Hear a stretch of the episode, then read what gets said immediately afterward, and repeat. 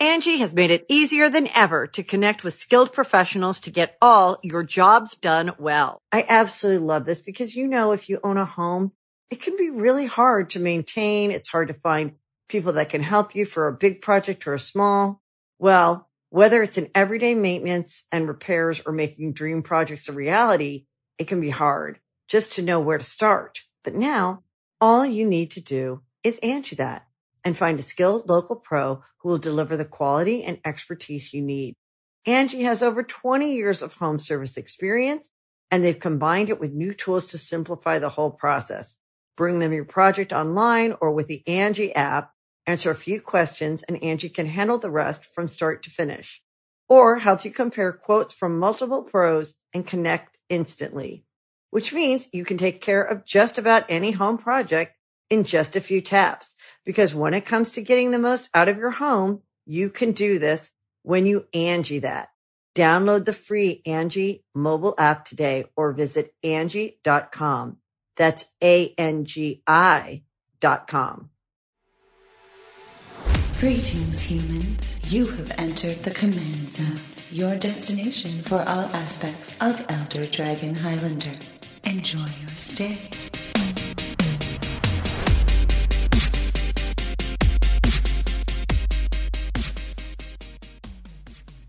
Hey guys and gals, welcome back to another episode of the Command Zone. We are here with your host, myself, Jimmy Wong.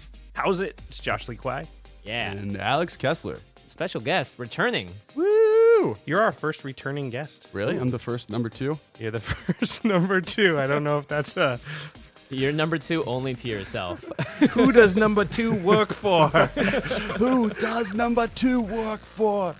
uh, so, Alex, thank you again for coming. If you guys don't remember, Alex is a, uh part of Webisodes Network, uh, Yep. the company that's responsible for top decking. Woo! Yeah, one of the very few shows out there about Magic the Gathering. and the best show. It's about like now. it's like Pretty. Scrubs and Clerks meets Magic the Gathering players. that's pretty. I, that's a good description. I like that. Uh, I think. Uh, You've been working on that logline. Oh yeah, for like good three years. Yeah, VGHS definitely takes a lot of inspiration from Scrubs too, so I, I like that our worlds uh, coexist. All right, the like regard. pseudo not reality reality where Yeah, people have the ability to like look up into the distance and then imagination takes over. yeah, pretty- Imagination. I have a- that a ability rainbow that in none real life. saw. I don't know Do what you guys are talking about. Yeah. that's pretty amazing. You might have JD from Scrub disease.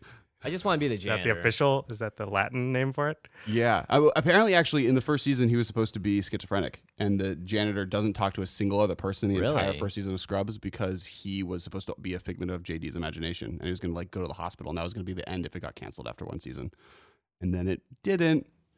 Nine Spoiler seasons alert. a movie. Spoiler alert. yeah, that's also a really dark ending. Oh yeah. Well, the first season's really dark. People die all the time in that show. It's a hospital. Yeah, it's true.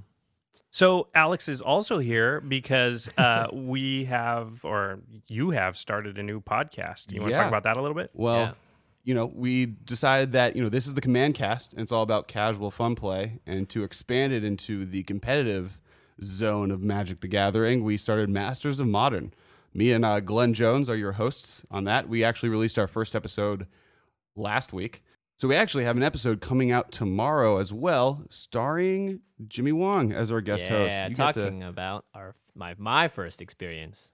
At the Friday Night Magic type event. We're going to do this Yeah. whole thing where Jim, we're going to take Jimmy through the entire competitive ringer, starting with FNM and eventually getting to the Pro Tour. The Pro Tour. Yeah, one you guys day, didn't Jimmy know, Wong- but Jimmy is going pro. yeah, it's a, it's a self-proclaimed goal that has really It's become really a, my fault. it's become a reality in the past like three days, Right. more so than it ever Y- has. y- did you have MODO three days ago?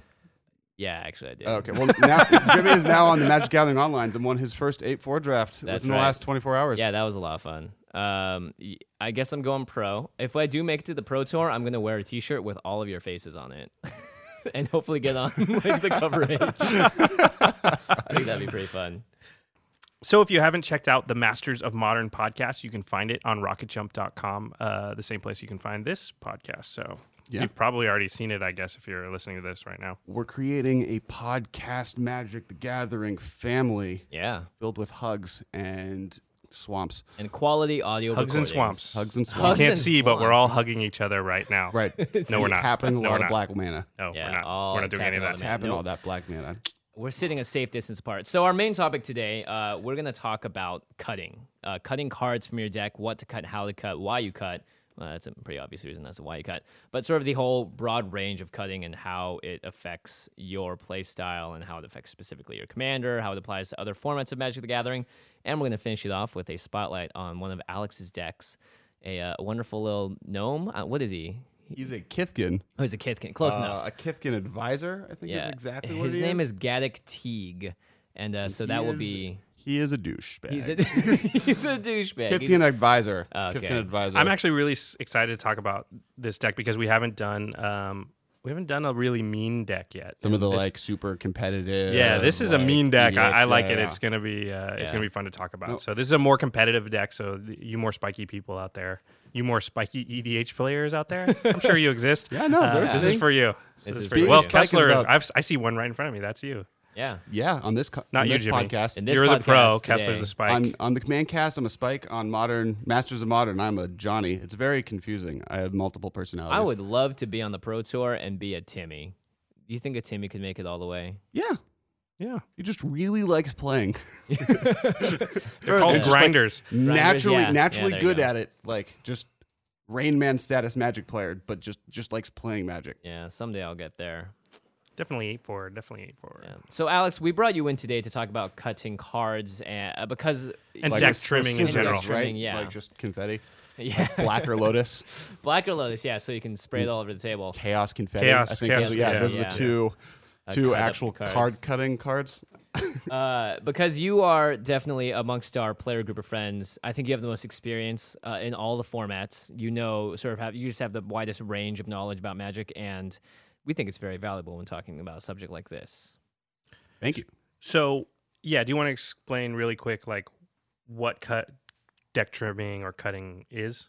So, um, and we're gonna break down one of these pretty definitively. There's kind of two ways of kind of going about building a deck, and one of them is figuring out exactly what you want to do and then filling slots among your curve, and we're gonna kind of go into that whole process. And then the other one, which I think is the most common one, um, is just throwing, picking a general and throwing all the cards you think that might be good in a pile, and then slowly whittling it down until you finally have that 99 card limit that you're supposed to fall into with the whole commander. Yeah, I think that's format. the way a lot of people build the Yeah. deck. You know, the other thing I think that this discussion is going to cover is like when uh, you discover a new card, like somebody plays it against you, or you see it somewhere, or it's from the newest set, Right. and you're like, that fits perfect, I need to get perfectly it in my into deck. I need to put Gaddock that in deck. Yeah, Right. and then Yeah, and yeah. then you're in the position of like, oh, but my deck has all cards I like right now, so which one do I replace this new card with?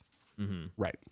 Or which one do I replace the old card with the new card? I don't know how I worded that weird. The sentence got there. We, yeah, we yeah, understood. I think people got it. Okay, Yeah, yeah. So, um, I I want to talk about how deck trimming or cutting cards is maybe a little bit different in EDH than it is in other formats.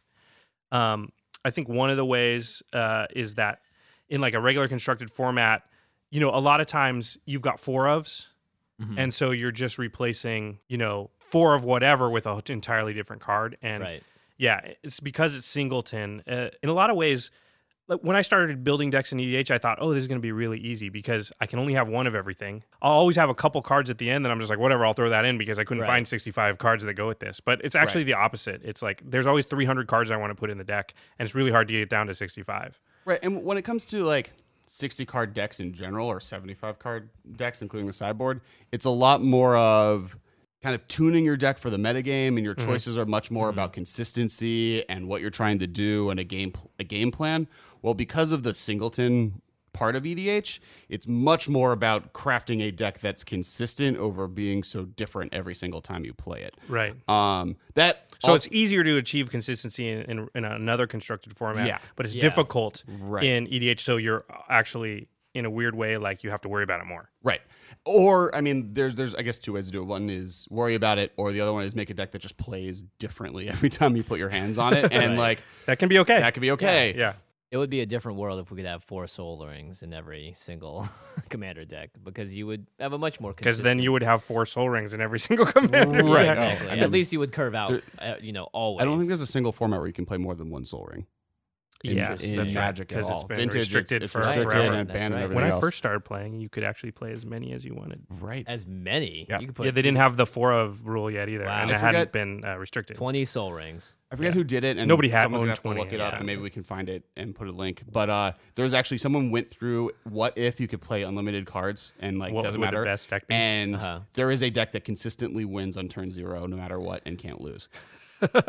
Turn zero. Yeah. How's that even happen? Well, because there's the lands that come into play. You and can it's play like as many win on Black turn Lotuses as one, you want. That's true. But like Black Lotus and lands that come into play on your opponents, like if they're in your opening hand, Uh-huh. uh, gemstone, something, cavern, and it just goes off and black. It just you win. enough Ancestral Recalls, Force of Wills, Black Lotuses, and a card that wins is enough to kill any opponent, no matter what. Um, Those old cards are powerful. Fortunately, back when we started playing, nobody owned that many of any of those cards. So no one owns yeah. that many of those many Well, cards true, now. true, true. How many people know that more? Like at most two Black Lotus.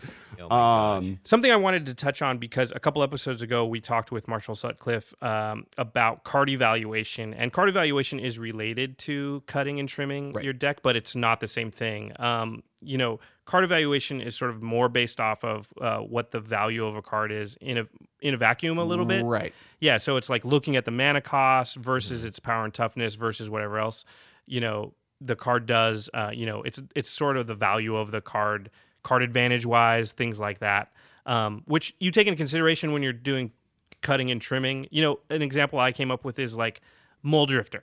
Yeah. Love Maul Drifter. Muldrifter is a uh, four and a blue for a two-two flyer that when it enters the battlefield, you draw two cards, and then you can also evoke it, which is an ability that lets you cast it for a reduced casting cost. So you cast it for two and a blue, and when it comes into play, you have to immediately sacrifice it. Right. So it kind of acts as a pseudo divination, uh, which is a one blue, two colorless, draw two cards. Um, Right. So awesome card. Um, you know, most blue, blue decks are going to want to run it. So my my my example is like if you could build a deck with just 62 Muldrifters and 38 land in EDH, you know, I don't necessarily think that would be the best thing to do. Even though that card is very powerful on its own and and and and very very good, that deck isn't going to be, you know, necessarily the deck that you would want to play. yeah. I would immediately play with 62 Muldrifters and 38 blue lands. You'd was play- all I could you'd play play it once, though. play it every day. You you play it You once draw- though. You draw It- so many cards, and Muldrifter is good always. I, I think that deck loses to a lot of EDH decks. Though. yeah. Because You're just card every card you drew- all yeah. of the card advantage. They bought your board. You have a bunch of Muldrifters in your hand. For one- lose? yeah. For one, you got no ramp, Yeah. so you're only, you're not doing anything until turn five. No, For three, two, you can draw two cards. oh, in turn turn three, you, draw two cards. You You, might as well draw guarantee two more draw- Muldrifters. Yeah. yeah. You You have them, no they're off the ability to interact with anything that your opponent's doing. Like it's an awesome card, but you wouldn't want 62 of them. So you know the point there is that there's diminishing returns with certain cards. So this is what cutting and trimming really comes down to because card evaluation tells me Muldrifter, awesome card. But when I get down to building my deck, I don't want a mil. You know, I don't want my deck full of that effect. I need Right. a variety of effects.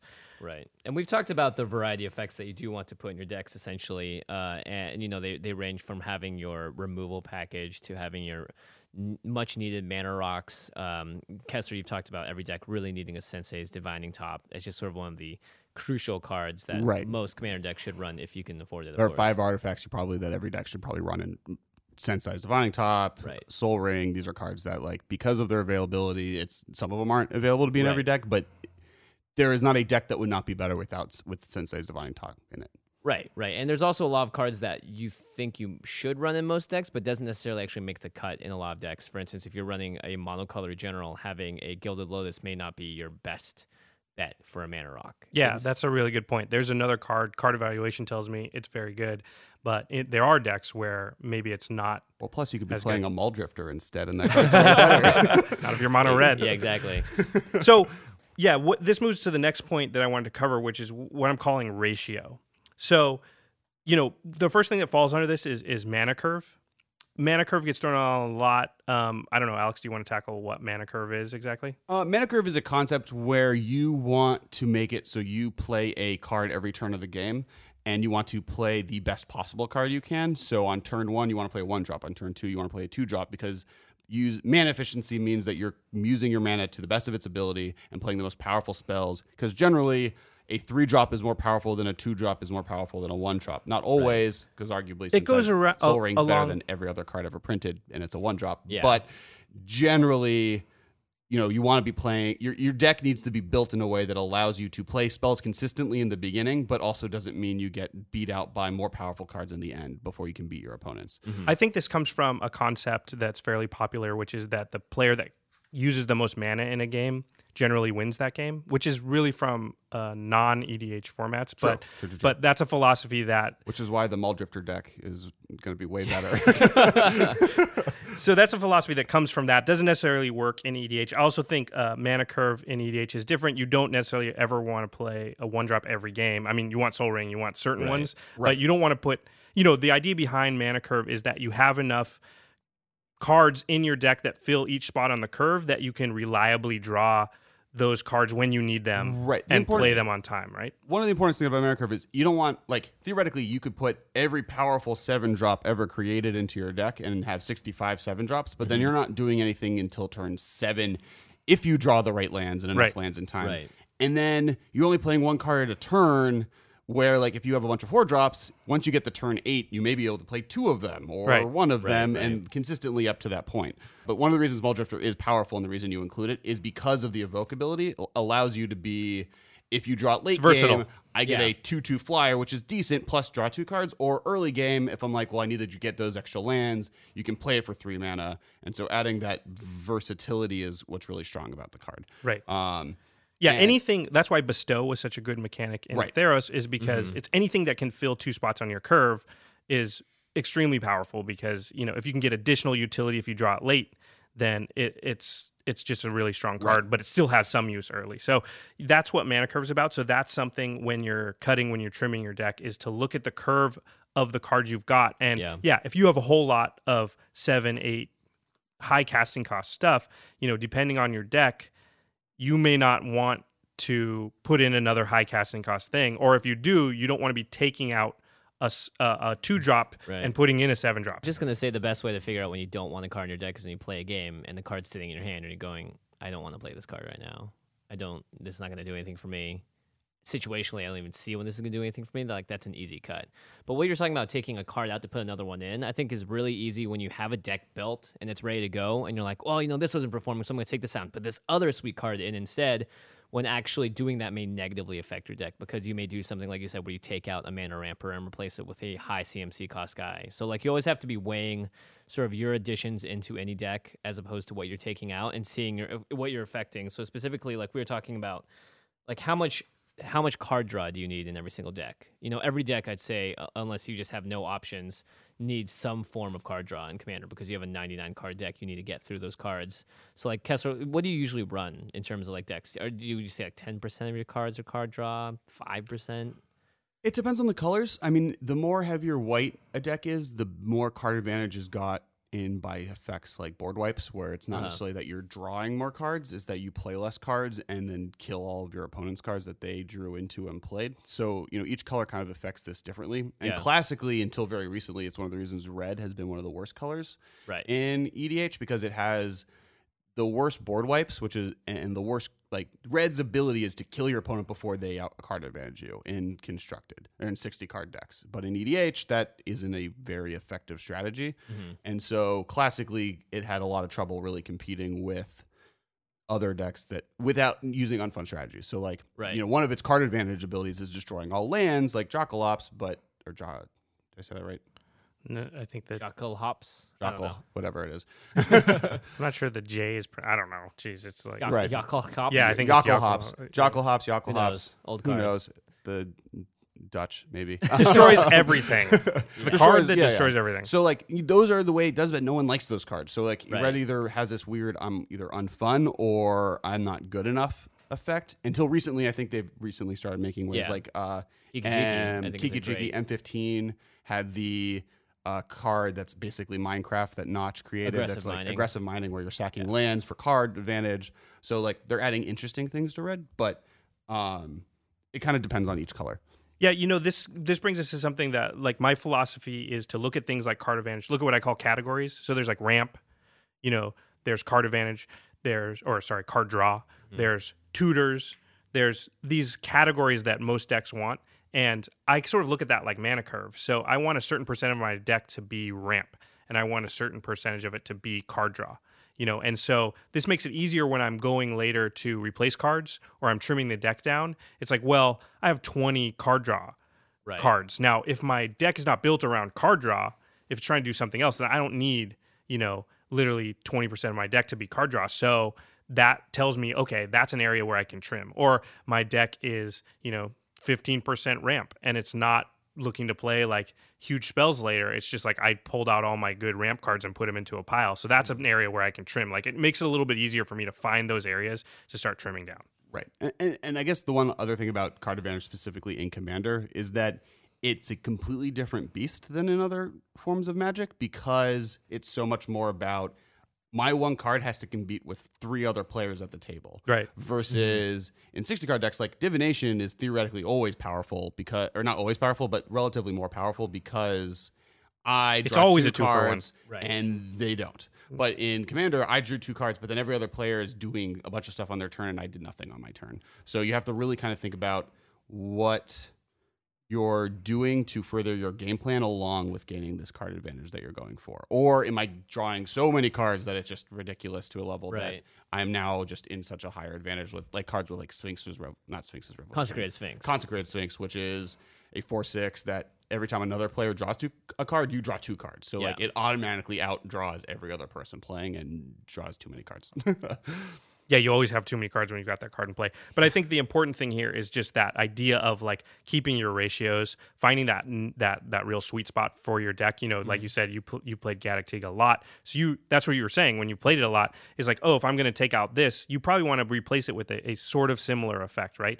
Like if you're going to take out a two drop, you probably want to put something that's around that cost or filling a role, but just doing it better. Right. Yeah. You know, you you're not going to unless you said, oh, well, my my deck's not drawing enough cards and I always find myself with only a card or two in my hands and I'm top decking. Then you know you need to add card draw to that deck. Right. You know, but oh, I always have seven cards, but I keep dying to board wipes. Okay, now I need to change my deck, maybe take out some of my card draw and put in, you know, things that are that are sort of covering bases that I don't have covered. Right. And I think that's really the interesting moment in cutting cards is the moment where it's not such a two for one. It's not like, oh, I have this card that ramps me, but this card was just printed that's better at ramping me. Um, it's the moment where, oh, I want to add this new effect to my deck. My deck is weak to this ability, and I want to be able to do this thing. But no other card on my deck seems like a easy cut for this situation. Right. right. And especially if you've been testing a deck for a while, you're emotionally attached to every card that's in that 60, 63 cards that are in there. So Yeah. you're like,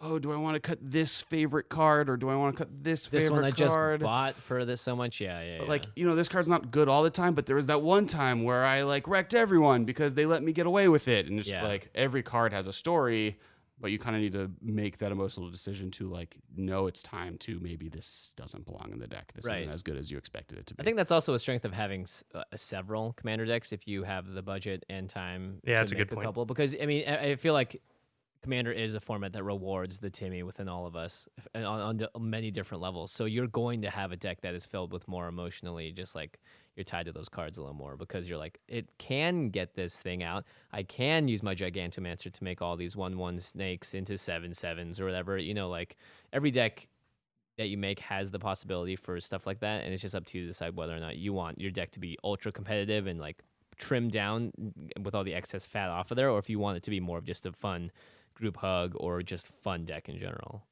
Well, I mean, given let's just say that you're trying to win a little bit more. You know, I think the reason we have these discussions is to sort of like come up with more optimal ways to do things. You know, pe- mm-hmm. give people ways to think about things that maybe they're not thinking about. You know, and I think the ratio idea, the mana curve idea, you know, is is good to keep in mind. Yeah, you can, you know. You can have fun. You can do the 70% thing, Alex, you've talked about before, Right. which is this idea of like you build your deck and then you take out 30% of the good stuff and put in 30% more dirty stuff and and you know it, it's actually can help you win a little bit more in multiplayer because you're not as scary right. yeah but you know you're still wa- trying to win right so Yeah. so you know a way to think about this you know sort of the ratio thing I, I thought of token decks as an example you know I, I have a couple token decks i really like them and what i found with token decks um, you know through playing them a lot is that you know there's you run into this issue when you're building a token deck it's like I have token cards and then I have mass pump or anthem effects, right? So I either play make a bunch of little dudes, you know, that's one choice of a card, and another card is make all my little dudes huge. Mm-hmm. You know, and what you run into is like where's the sweet spot? Like do I want 50 cards that make dudes and only 10 cards that pump them or do I want 50 cards that pump them and only 10 things that make dudes? And you know, after you play for a while, you learn with token decks, you want 50 cards that make tokens and only 10 cards that make Yeah. them big because Right. you can win with just tokens. You can't win with just pump spells. A token is objectively powerful. A pump spell is only subjectively powerful. Right. Well depending said. on your board set. Very well said. Also, one thing I realized is that if you do want to make your dreams come true, so let's say you are a Timmy and your dream is to make 50, 50, 50s because of you want tokens out and then you're going to drop Craterhoof Behemoth, Right. right? Which is a card that gives all your creatures plus X plus X, which is equal to the number of creatures you have on board. Uh, so it's let's say you that's your your single goal of the deck is just to get there. Well, in that case, like you're to want to cut the cards that inhibit you from getting your inner Timion, which means you need to make sure that you a get the tokens out and b hit the mana needed to get Craterhoof Behemoth out, preferably earlier rather than later. Right. I mean, that deck to a competitive level would be token generators that token generate on a massive scale, and Right. then cards that let you cheat and search out Craterhoof Behemoth from your deck in some consistent manner. yeah, and cheat them out. Yeah. Yeah, So- that actually that points out why tutors are so powerful and Right. why like every EDH deck needs as many tutors in its color as it can get because it gives you the versatility. Like now that card in the token uh, example from before, what's a tutor? It's not a token maker. It's not a pump spell. It's both. Right. Mm-hmm. Well, and, and in a format like EDH where it's so variance heavy, and you know every game can play completely differently, the tutors allow you to ha- offer some type of consistency above just having Right. your They fill general- in a Right, mana right. curve. It's similar to what we were talking about mana curve either, earlier, which is like you want you can use it on turn Right. two. You Yeah. can also use it on turn ten. And not to mention like the only consistency in EDH is your commander. That's how it's built, really. Right. And tutors allow you to a make it a little bit more consistent, but b also kind of protect your commander because because commanders are the only consistency level. A lot of decks are built to have that be their like the thing they're leaning on. Right. But then that makes it so other decks are built to get rid of the generals in a permanent manner by tucking it or whatever. And tutors allow you to find that general back, so you're not left. Like if my game plan is only to get my general out and play and do something with it, I need a way to get my general back if it goes away forever. Right. Well, speaking of general, the last point I wanted to make in this sort of ratio discussion is like the general will a lot of times determine like another category for you. So, uh, so a, last episode we talked about Rafiq, and Rafiq has uh, a, a big exalted theme, and so you know that's another thing, another category that's going to be um, you know only in the Rafiq deck or only in decks like Rafiq is Yeah. like cards that give me exalted, and you're going to have to find the sweet spot for how many of those you want in the deck, and then you know that gives you. You know, you don't want 50 necessarily cards that give you exalted in that deck. Maybe you do, maybe you don't. Just as an example. Right, right. Um, do you want 50 cards that give you exalted in that Definitely not. I, I think I think with Rafiq, the main thing you want to focus on is more along the lines of I'm attacking with one creature. yeah. How Right. do I make the fact that I'm attacking with one creature very good? Yeah. And, it's a combination of Ex- exalted right. and Exalted pump equipment, pump equipment. spells. Yeah. So it's a it's a So it's really like the category is really like Voltron-y Yes. stuff. yeah, yeah, yeah. right? So that you only want X amount of that stuff, and that's Mm-hmm. a category for you. And you still want a category that says card draw, and you still want a category that says Right. that says ramp. Right. You know, and and so your your your general, your commander is going to determine, you know, maybe one or two of those other categories that you know you're going to use to separate your cards, so you can start trimming it down. Yeah, and not to mention versatility is often one of the most important things in the commander deck because you don't know who you're going to go up against. You don't know what's going to come at you. So if you have multiple ways of addressing your main needs, which is to say in the Voltron deck, other ways to make sure your commander can or your just single creature attacking can do that damage, the better time you're going to have in general because it just means that you're able to make what you're trying to do come true more often. Right, and, and with versatility, I mean, it also lets this card cutting concept be a little bit easier because Yeah. if so, for instance, in Teeg, which we'll talk about later, I have a card called Yavimaya Elder, which is a two-one for three. Uh, that when it leaves the battlefield, it lets you search for two basic lands and put them in your hand, and it also when you you can pay two mana to sacrifice it to draw a card. And the reason it's really versatile and the reason I really like it is because if I need a two-one creature for you know putting equipment on it or blocking or just being defensive, it's there. If I mm-hmm. need to mana fix or get lands to get to my bigger spells, I can use it. If I need to just kind of cycle through my deck to get more powerful cards or get a creature Right. card in my graveyard, it's there. it's almost like a dual land in a way because when you're divvying up your land and you're looking at how many lands do I have that produce red mana and how many do I have that produce black, well, Badlands produces both, and it fits into both categories. So it actually covers both of those bases. So we're- Right. Right. So like it's we talked about like Rogue's Passage, which is goes in your Voltrani uh, Rafiq deck, but it also gives you mana, so it can fill the slot of a land in your deck and also cover a slot Right. for uh, Evasion. Yeah, for an evasion. Right. So why I- I that's why those cards are the best cards. Right. Because yeah, and and and it, that will help you when you're trimming down your deck also because it's like oh well I can replace I can put Rogue's Passage in I can take it out an unblockable effect and a land and now I can put another card in, you know Yeah. that covers another base that maybe I need to cover, A- and I still have the same amount of effects. My ratio is is what I want it to be. Yeah. So um, One more thing on yeah. the the ratio, I get ratio category that we're in. Mm-hmm. Um, something about commanders and filling slots on your mana curve specifically is sometimes your commander actually can give you curve considerations. Mm-hmm. So, for instance, in Geist, who is my favorite deck, who maybe in the future we will get to check out. Um, it's the only deck I have that is one hundred. he's inviting foil. himself back on the podcast. everybody. I will be back. Otherwise, there'll be a Masters of Modern podcast about EDH. Doesn't matter. EDH. This is Geist. Uh, so, um, but Geist is Draft, if you guys don't know, uh, the important fact is it's a very aggressive hexproof creature for three mana that is a 2 2 that mm-hmm. creates an angel that swings for four and does a lot of mm-hmm. damage. And but the goes important, away every time. It goes away every at the end of turn. But the important thing is that it's a hexproof three drop for um, a hexproof three drop creature is my general. Mm-hmm. So the reason that's important is a it's a very hard to get rid of creature. So I can consistently know that on turn three and in general I'll have a pretty decently serve. It's safe to cast it. Right. Yeah. it- it's it's a will card that is easy to cast. Not even says to cast it. It's just it will stick around. So Right, I, I don't. It's need, safe uh, with a lot of with a lot of uh, low casting cost generals. You still don't end up casting them on the turn you could because you're like, Yeah. well, if I don't have some way to protect it, I can't put it out yet. Right. The other reason it's important is because he's so consistently going to stay in play. I don't play a lot of other creatures in the deck. I don't need to. I have my creature Right. that I need to strap up giant Right. swords to and make consistently more powerful.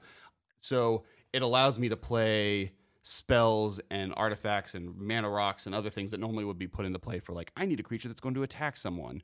I don't need that. My general. You is know you have that. Yeah, I have Right. that, and So that affects your around. ratio. Right. Exactly. So it, it kind of affects my ratio. It also means that on turn three, I always have something to play that I'm going to play on turn three. So you don't need as many three drops. So three drops are not nearly as important as two drops and four drops because Geist Right. is going to be the card that's coming down. really good three. stuff. Really good stuff. That's really interesting. So always, yeah, evaluate your commander against what your deck specifically needs. And if your deck starts to have stuff that starts to go contrary to what your commander is, or essentially just is either proving the point too much, you know, sort of like having 50 exalted cards in a Rafiq deck when there would be better slots for other things. That's, I'd say, the best first point to starting off on when you're looking through your deck and need to figure out what to take out. I really like that idea though of the cons- the curve consideration being affected by the card you know will basically always be available to you. Right. So it's like not like a normal deck where I need, you know, if you're building a, a standard deck.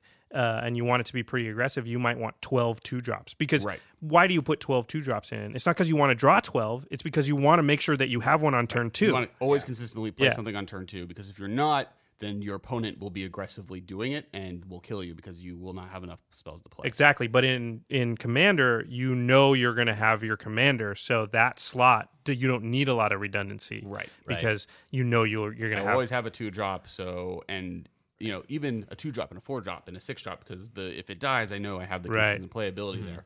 So it's important to be able to know that this is what I have available to me. So it's not as important that I fill my slot out on the two drop. That's uh, that's a really good that's a really good point. I really like that. So I guess now that we know like ratios are important and we want to pay attention to the ratio of card draw and card ramp and whatever mechanic we're going after and all this stuff, you know, how do we go about determining what those ratios should be? math. Math. Math. It's, actually, it's very simple if you think about it. 99 cards, 35 to 37 of those are going to be lands. You're drawing seven in your opening hand and one on your first turn. Very basic math as to where to start. It's just like, when do I need these cards? What's the chances of me drawing them? Yeah, in, in Magic in general, you want to aim for a forty percent land, sixty percent um, not land, Mhm. gas spells. Mhm. Um, That can be affected by what kind of ramp you've got and how much that, ramp complete- costs. Yeah, yeah, that is that is a loose. I mean, like for instance, in draft, normally you want twenty three seventeen, but if your deck is hyper aggressive and low costed, you can go s- cut that sixteen down so that you're more consistently playing creatures. Right. Or if you're all big spells and card draw, you can play one more land because you know you can draw into gas, and it's more advan- important that you draw into ca- you know be able to play your spells because Right, if you can't, then you're not going to be able to beat your opponent.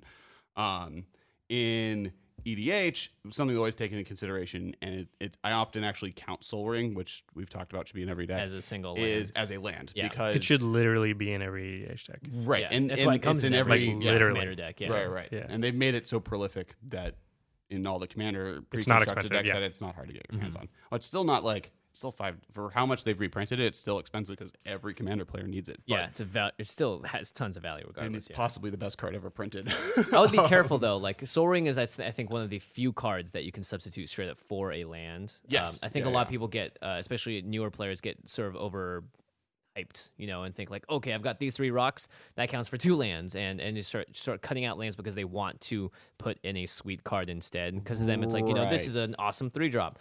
I don't need that extra land. Like, when am I going to see it or whatever? And it's like you need to make sure that you don't do that, Right. Because your consistency will be hurt, and that's the last thing you want to do is not be able to play your spells. It's really important. It's a, it's a really good point. A lot of new players like like to skimp on the lands because it's not an exciting part of the game. Like when you're oh, yeah. building your deck, mm-hmm. like what do you want? You want spells. That's what you're excited to play. You're not Yeah. excited to put a land down and tap it. But at the same time, I think the more experience you get, the more lands you want to put in your deck. Right. Like right, right. in in Yeah. general, like you're just like I just want to be able to play my stuff because I've built my deck in a way that my stuff works together. So it, the most important thing is just actually being able to to cast it. right. And that's why I love lands that do stuff. Right. Lands Yeah. that do anything other than tap for mana are like my favorite. But lands that do stuff is just so sweet. Ever like and Academy Ruins, historically Urborg, and incredibly powerful. powerful, Yeah, in Magic those- for, yeah. for that reason. I mean, to be totally honest, the artifact lands, lands that arguably do nothing but be an artifact, were banned in standard. Yeah, they're Yeah. awesome. right. Yeah, and I'd say almost all of the lands. I mean, if you look at most modern and standard decks, they all have. I mean, I'd say a lot of the most competitive decks have a land in there that is a huge part of their win condition. I mean, Mutavault's been Mutavault, Celestial Especially in Colonnade. standard. Yeah, it's Mutavault heavily warped standard around itself. So, some questions I like to ask to help me sort of start to determine what ratios, um, you know, I want in my deck. One is like, what is my deck ultimately trying to do? You know, so we're going to talk about Teeg later. Um, he's kind of trying to stop everybody else from doing what they want to do. Lock down the game plan. Lock- yeah. down, Um, Rafiq is trying to attack with one big threat. Mhm. Um, Marchesa, we've talked about in the past, she's trying to reoccur um, all your other creatures constantly. You know, Helava's trying to get off a big spell. and- Helava's trying to get off a big Hell of a spell. spell. You know, you should be able. time. I think you should be able to. It's like the log line of a movie. You should be able to sum it up in one sentence what your deck's trying to do. Yeah, Um, you know, in most cases, and so that will help you determine your ratio because that category, like Helava, Jeleva, for those that didn't listen to the episode, Jeleva wants to cast big instants and sorceries. So big instants and sorceries is a big category in that deck, and ratio mm-hmm. wise, I want it to be a large percentage of my deck because Right. if I'm trying to do that and only ten percent of my deck is that, then it's not going to work. Right. And Yeah. the thing you have to take in consideration there is with a deck like that where it's so specifically minded and I need big spells, those big spells are going to cut into other categories you normally have. So Right. you're not going to have Yeah. as many card draw engine maybe, or you're not going to have as many like Ramp spells. ramp spells right. or, or Well, the your normal card draws that are your replaced Hail by Marys. deck fixing. You know, Right. So you- the deck is much more based on having this huge game A plan, which makes it a little bit easier and a little bit harder because Right. you, you can't do your normal. I'm going to throw these cards that I know are good in these colors and I know to play them, and then I'm going to have some cool extra game plan fun. What you're really doing is I'm going to cast these spells with Helva. How do I make that happen? Right. And Yeah. not every commander deck works that way. I mean, some do and and I think there's varying degrees. There's some decks that are barely based on their commander or their commander only lets them play certain colors so they can do something totally not related to the commander. Right. You know, but most decks are still trying to do something specific and it's up to you to determine how big of a game plan that is. If it's if it's hell of if it's Jeleva, I still have I still have problems just saying Heleva without explaining myself. I think Haleva might be the. Uh, if it's Heleva, the new no, then it doesn't work. It's got to be Heleva. it's gotta be Haleva. Yeah, Helva has a hell of a big plan. yeah, So you have to go all in on that plan. Otherwise, you can't halfway do that plan. yeah. Right? Right. But there are other generals where you can just sort of like have, you can sort of partway do that plan and you can also just have a lot of good stuff. You know, we talked about Animar a, f- a little while ago. You can't do that. You need a lot of creatures in Animar. Right. Yeah. You know, that's just the way you have to build the deck. You can't put a bunch of instants and sorceries there. Otherwise, you're not triggering Animar and you're not doing the thing that the decks, you know, that the general Meant lets to you do. Yeah. The, the other thing with Animar is it's so important to have a good curve in Animar. Right. Because you want Yeah. to be able to just start going off on the turn you play him so that you can just start casting giant artifact creatures for free. Right. And when you start, if you don't take that into consideration, you're just going to be like, okay, Animar, turn four. Well, I only have six drops in my hand that are supposed to be cheaper, but I don't have small creatures to Yeah, play to make exactly. it And so I can't do anything, so I can't make them cheaper. So I'm just Yeah. gonna play them on turn six. So why am I playing Animar? Right. Yeah, Yeah. which is another one of the points of what uh, of what Josh had in how you determine correct ratios, which is how am I losing and why am I losing? Like when I lose, what happens? In Animar, for instance, I only have six drops in my hand. It's like, well, maybe you should put out your cards, and this is actually effective, I think, in any deck to, to see what you need to cut. Lay out your cards by their converted mana cost. See where they Right. lie. Like in in a normal draft deck of forty cards.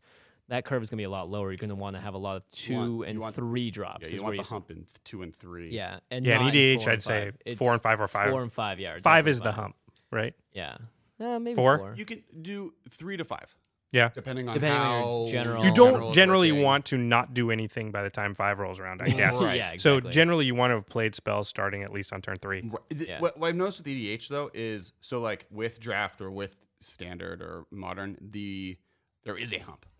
Well, Mm-hmm. while in EDH I've noticed there is no hump. It is much more of a you want to evenly have consistent cards to be played on every turn all the way up. Right. um, it's okay to stack your deck with more expensive cards if you know that you'll be able to play them on on time. Right. Like you can have as many six drops as you have two drops. Right. Um, and that's fine. Which you can't do that in construct like regular construct. Right. But What's funny you because in don't con- want to have Mm-hmm. all six drops and no two drops. Yeah, Right. yeah. Having an even level is really smart in EDH, which allows your deck to play cards consistently. But because you have so much more time, you can fumble a little bit more easily. Mm-hmm. You're not Right. as like I only want to draw one six drop all game. It's if I draw three of them, then I'll just stumble and pretend, oh, I'm mana screwed. No one attack me. Oh wait, right. Genesis hot wave for stupid mounts. Now I have all of the permanents. Well, it's interesting because six drop is almost too much in a lot of constructed formats, which is really funny to think about because I'm so used to playing such bigger cards in Commander that, like, when I look at a card, I'm like, oh, this is great.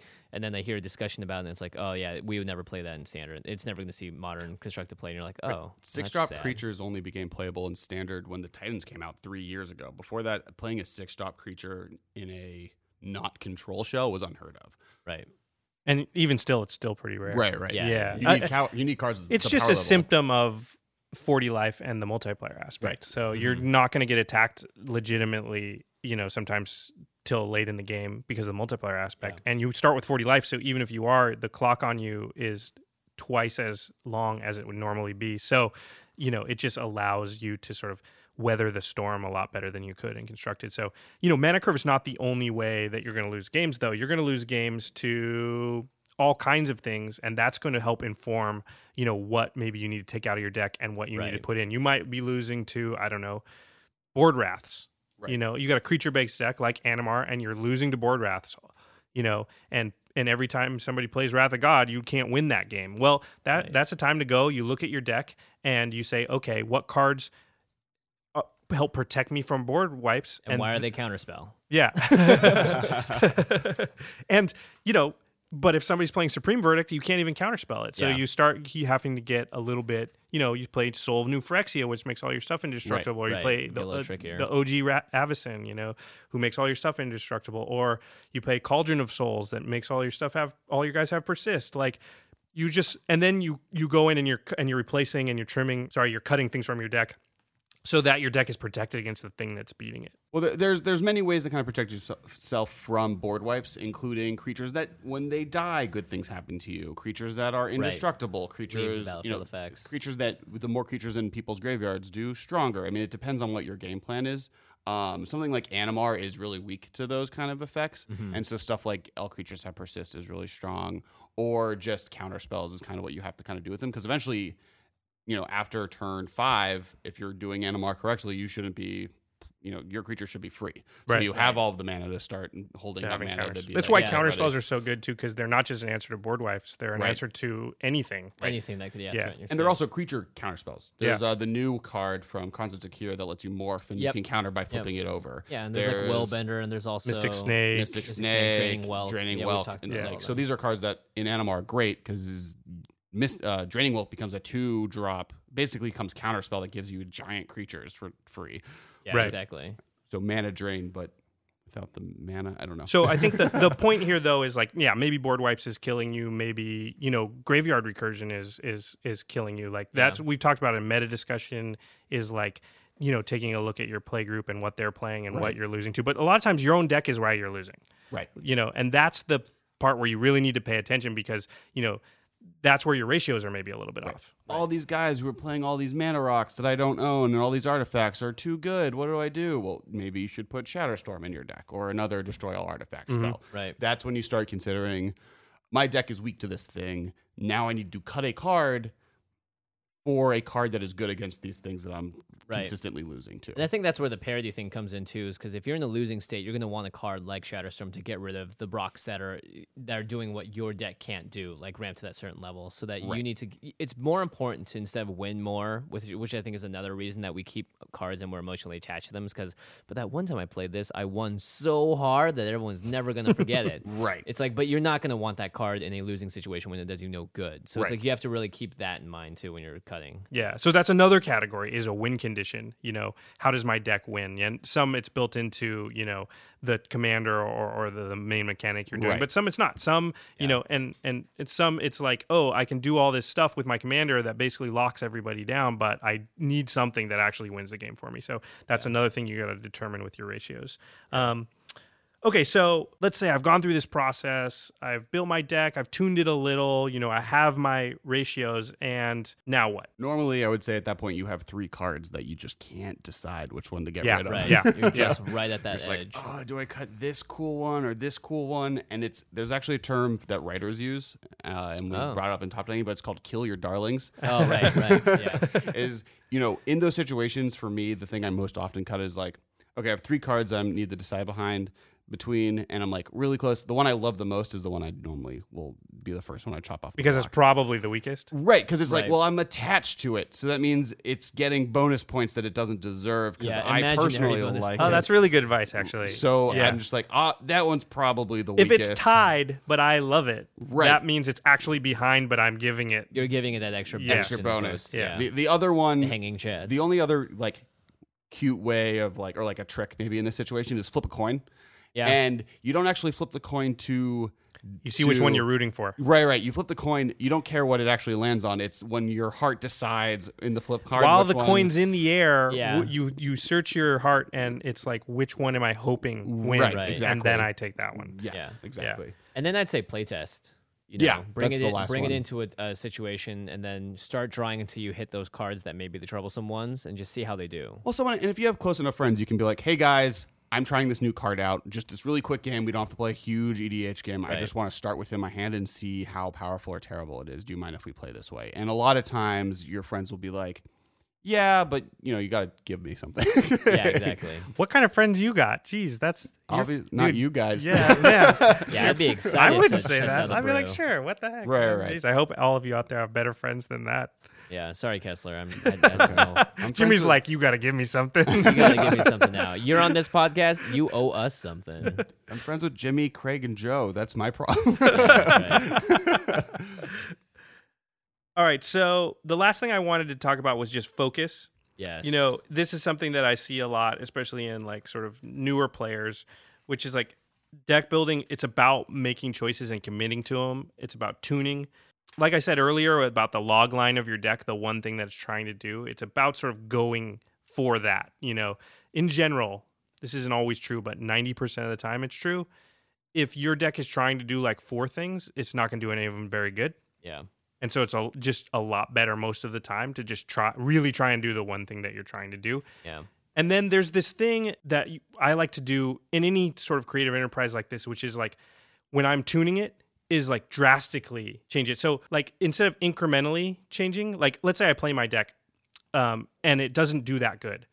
I don't like to like just change four cards in that instance. I like to change like 20 cards, and then I can sort of find that middle point. So Right. I go from the right to the left, and then I can find the middle. It's a lot faster than sort of slowly stepping from right to left, one step at a time. it, it I think that's also something that you can kind of get a feel for the more you play Mm-hmm. because uh, I, I mean this is quoting from like designers from Wizards they recommend not doing that in many instances when they're designing cards Mm-hmm. when you do giant drastic changes it makes it so you can't really find what's wrong. Right. Um, if you like, if I take 15 cards out and I'm now playing a different deck and it now is doing well, well, which one of those 15 cards was a problem? Was it all 15 cards? Was it four 15 of those 15 cards? You don't really know. one of the things we talked about Marchesa in our very first episode, and we and and we talked through that deck and we built that deck, and it's okay, it's not great.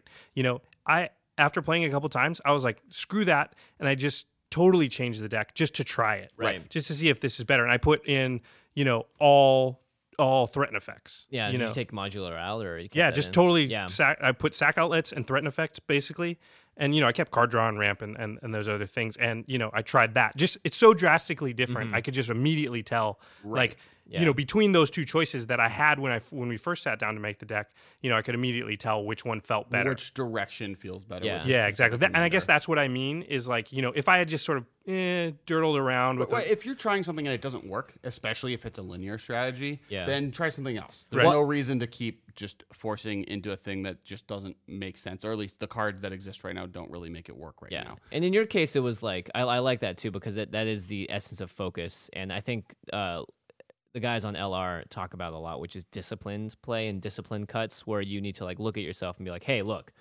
if this isn't working and you're just emotionally attached to it, or you wanted to do it mm-hmm. because it was a cool, fun effect, like modular in mm-hmm. in Marchesa, it's like then taking out that section of it to put in something that's potentially better.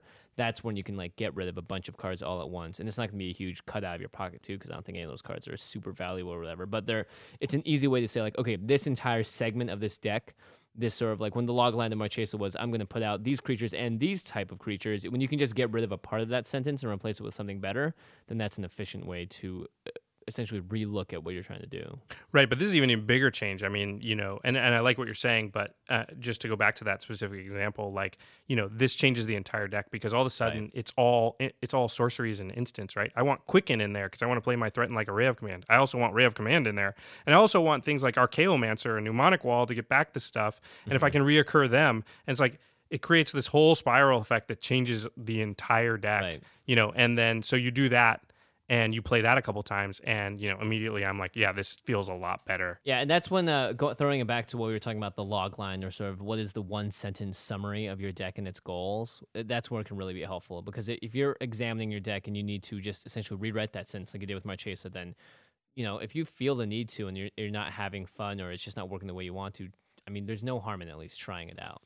And you know, if obviously if you don't want to purchase all the cards, you can go on tapped out and make the deck and draw sample hands out and draw. You know, yeah it- proxy too i mean proxy I, out, I- yeah. yeah I, I, think we've probably all proxied at a certain point But at the end of the day, you need to make sure that your cuts are based on what your deck is focusing on and figuring out what the correct ratios are. And the, the, the nice thing and the hard thing about Commander is there's no one set answer for anything.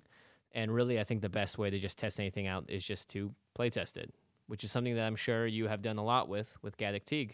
Yes, I mean I built Gaddock T. Bum, bum, bum, Segway. Segway. Segway. We're all writing our segways now and podcast at the same time.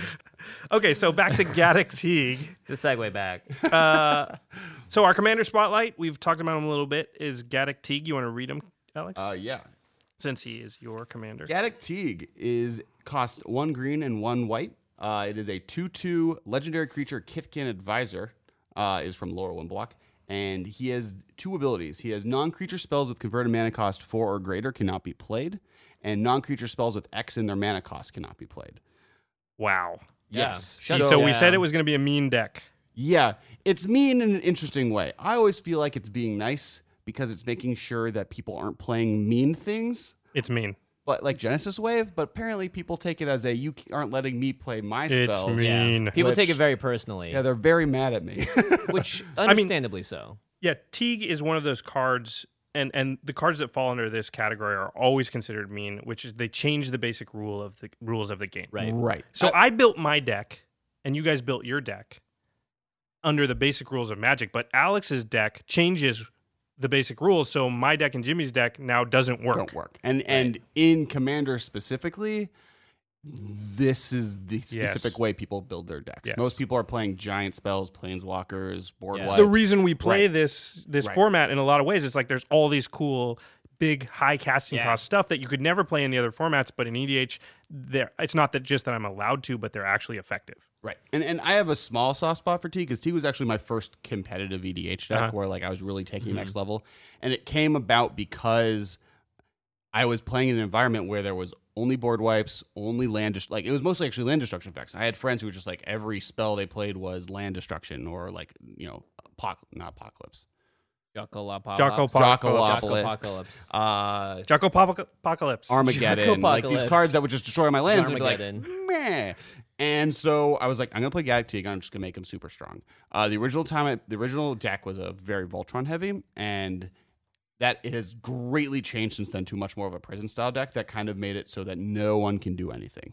right. Except for yourself when you decide to, correct? Right, I get to do all of the things. Well, this yeah, these types of effects are always super powerful. You know, changing the basic rules of the game, and and your deck is built for it, and nobody else is. is always really powerful. Mm-hmm. It's um, yeah, Gaddock is known as one of those hate bear decks. I- what hate bears are are basically two two creatures or around two twos. They can be two ones. Yeah, can be- yeah, yeah, and that do stuff that hates on specific, effects. strategies. They're normally Yeah. they're the safety valves that Wizard prints to Yeah. stop other people from doing dangerous things. So they Right. make spells cost more. They make your graveyard synergy not work. They make you not be able to draw cards. They do all kinds of like crap. We're going to talk about some Yeah. specific Most ones, of but that's them what hate bear is. right, most of them say this thing that people normally can do cannot happen. Cannot anymore. happen, yeah. Fate Um, Spinner, I think, is that classic blue one that we talked about uh, on the NMR episode, where it's just like you have to skip a phase. Do it. Sorry. Right, right, right. And I would argue that face Fate spinner. spate ugh, Spate Spate fin- finner. spate finner is not a card. Not a card. not a card. all. Fate I w- spinner. I think you would win that argument. yeah, It's not a bear either. I only win arguments. um, You would argue that Fate Spinner is what? It's not it, technically a, a hate, a hate bear. Yeah, I think I think it's more of a weird effect because it's not stopping Right. someone. You get people get to choose. It, it's more just a kind of like a cool control-y, dirtily card. And I mean that with all of the love of Dirtles. Dirtle Uh, is- is Dirtle. wonderful, yeah. Right. I don't know if Um, it's dirtily. I think a hate, uh, hate cards are generally more specifically stopping people from doing specific things. It's a little bit more specific or broad things. That one's like weirdly random and up to the decision of the person who's playing at the time. So we're going to talk about some specific hate bears, but you know, really quickly, I think it's pretty obvious when you look at this card. Like this deck wants to play no spells that are more than three mana cost besides creatures, right? Right. Uh, in the deck, there is a total of one card that cannot be cast with Teeg is in play.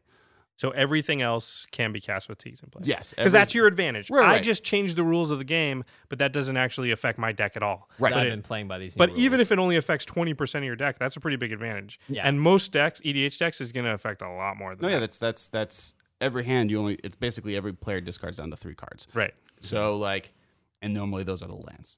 Right. um, it's interesting, and they've slowly added a couple new cards recently that change this specific fact. But Teeg, that three drop is a very important level because a Wrath of God is four. 99 percent of all board wipes are four and up. four or above, especially the ones played in modern. Because technically, black and red have some three drop ones, but no one plays them because they're not destroy all creatures. They're give minus two, minus two to all Right. creatures.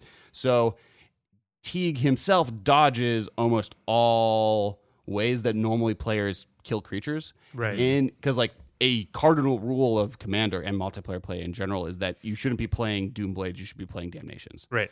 you should be playing cards that kill all creatures, not one creature, because one for one is so rarely going to be that strong. Right. And there are a few that are exceptions, like everyone in white normally plays Path to Exile and oh, Swords here of. Plowshare. But those cards, and and Te- we'll get to how to fight those cards with Teeg, but those are you know two cards in a person's deck, and they're not always going to draw them. Right. Um, and you're not always going to be playing And you have white answers to them, right? so. Yeah. Um, Exactly.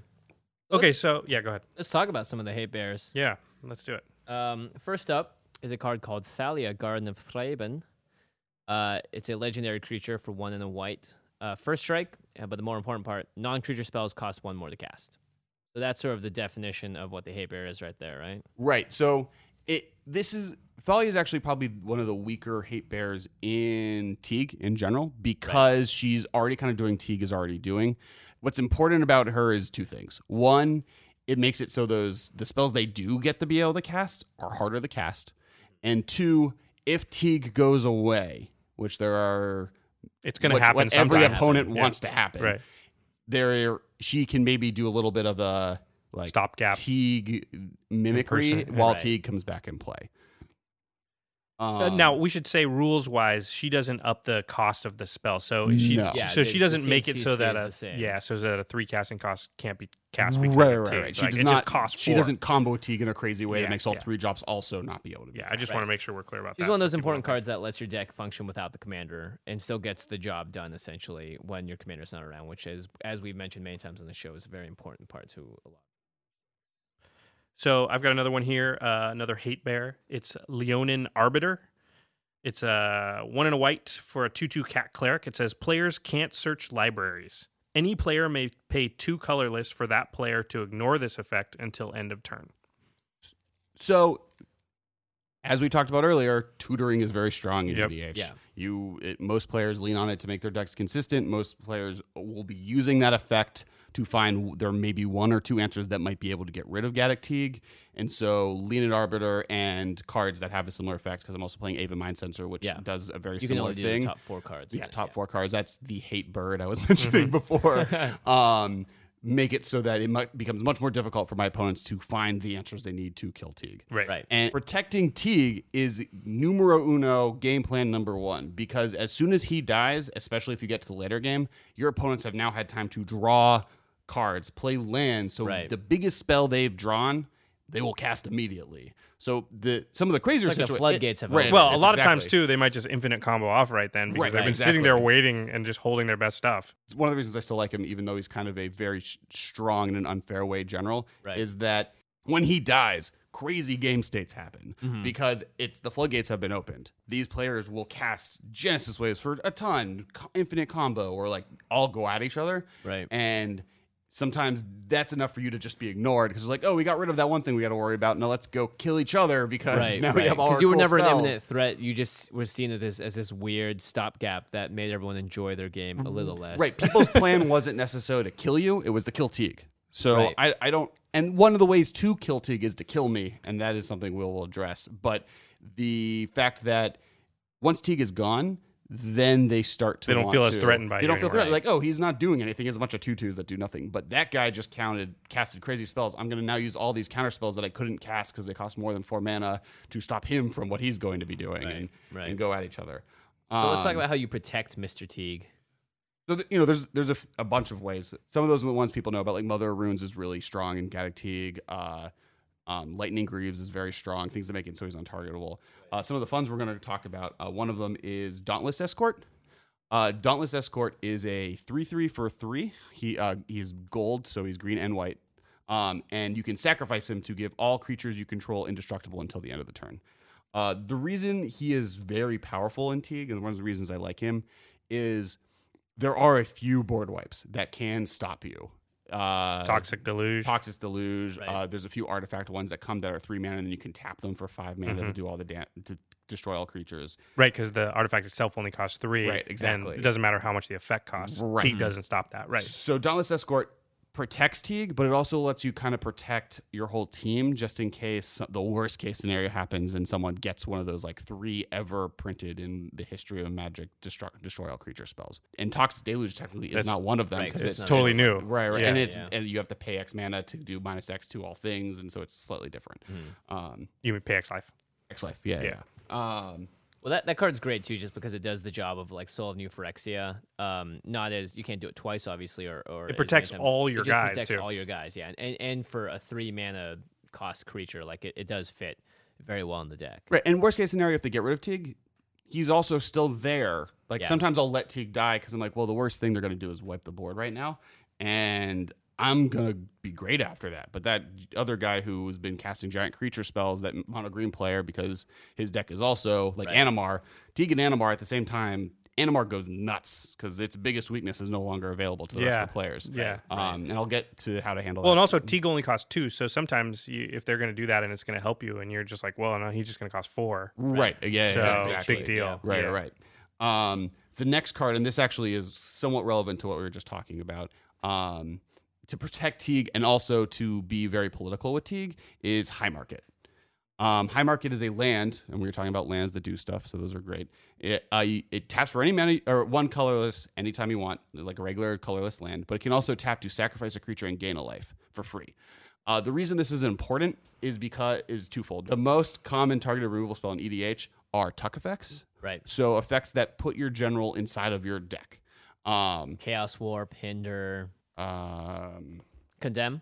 condemn, it's in the deck. Yeah. So I should know that. But We've talked about we've talked about Right, tuck right, effects right, ad right, nauseum right. because So they're essentially great they're- against almost every commander. right, because like the, they're one of the few ways you actually can kill commanders in a format where it's very hard to do so. Yeah. Right.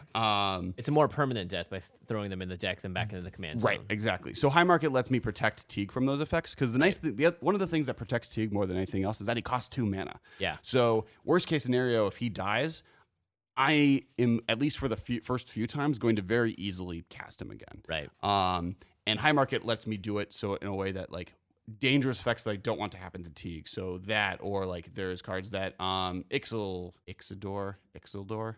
Exile. No, no, no.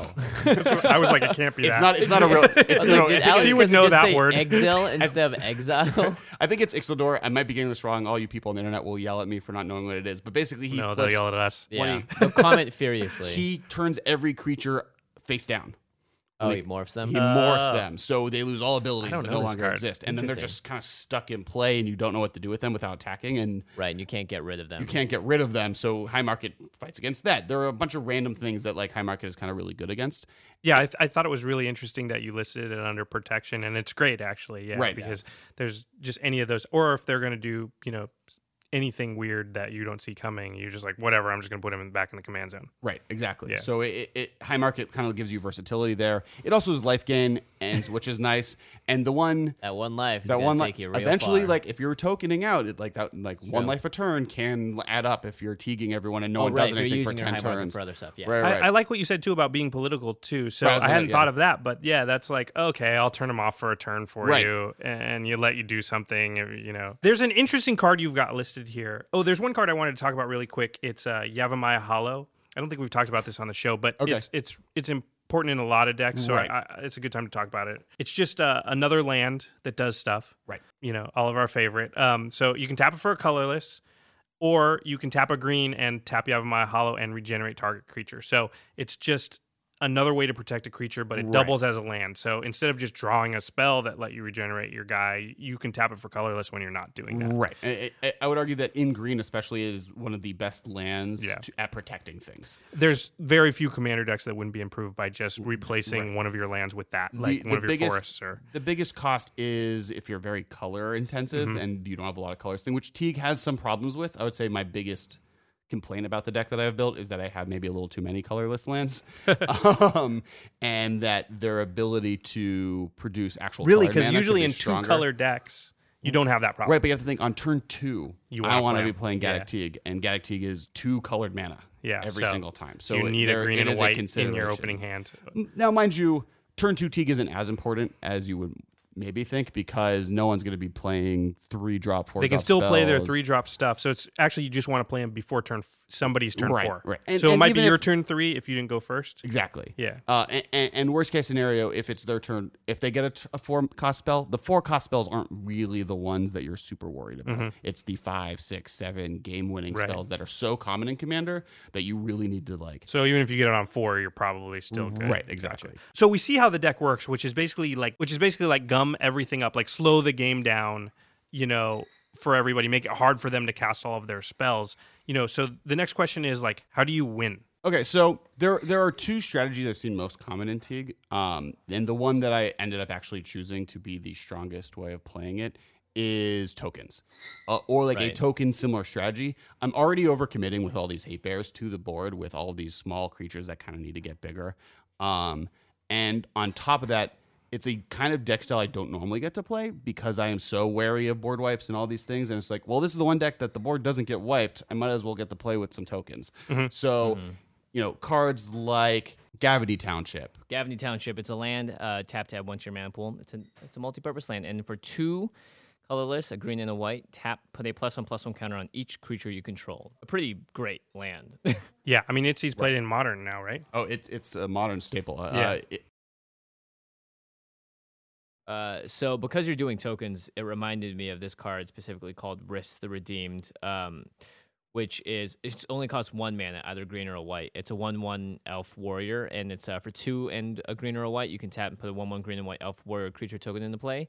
But more importantly, uh, for four and then two green or two white, you can tap it, and for each creature token you control, you can put a token into play that's a copy of that creature. So you can essentially just double, double, double, double. Right, just right, right. I mean, once you start more. doubling, then it gets nuts. It's just getting to the point where you're doubling that Right. that Right. sort of is would, tough. There's an argument to be made that the uh, Return the Ravnica Guildmage is very, very similar to Rhys the Redeemed. Mhm. Um, Yeah, uh, is it the Vitu-Ghazi Guildmage? Yes. So it's uh, four, a green and a white.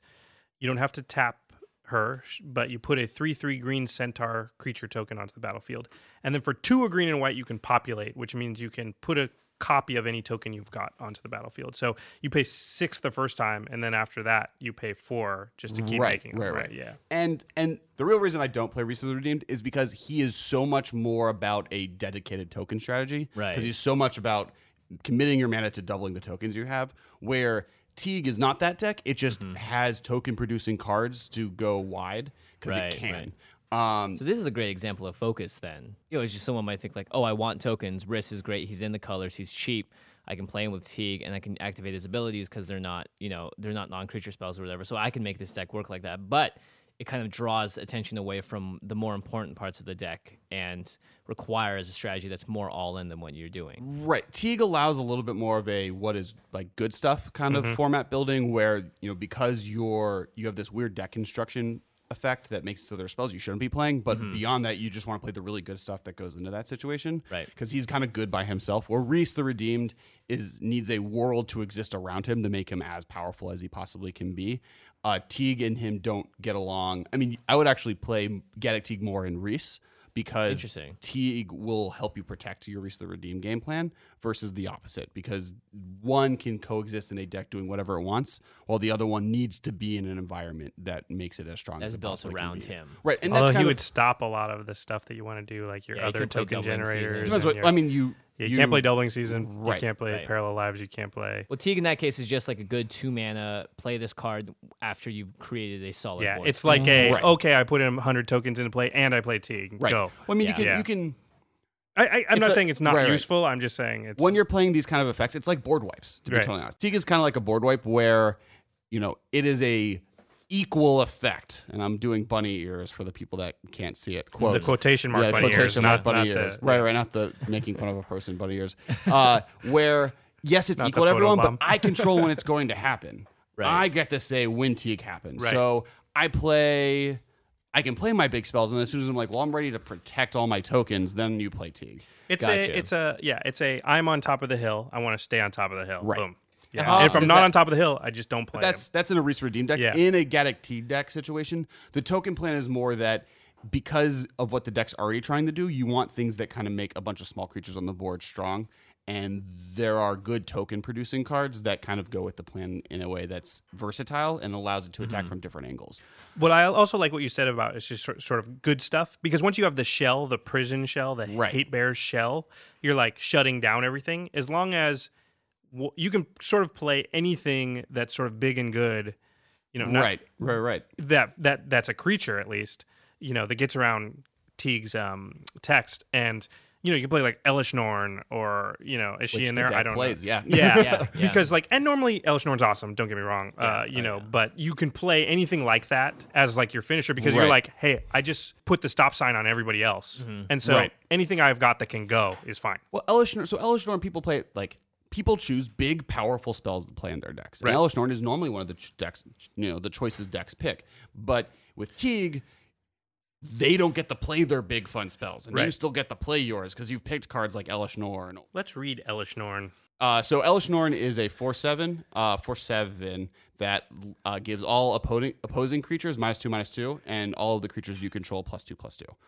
She's a Four seven, raider. four seven. I never even thought about that. seven four seven. Oh yeah, she's also vigilant. Oh, she's vigilant. Okay, that's like a text that Not key Just, not just to relevant. add, yeah, just to add a little Insult more to on- injury because yeah. they were like they looked at that card and they're like, hmm, not very powerful.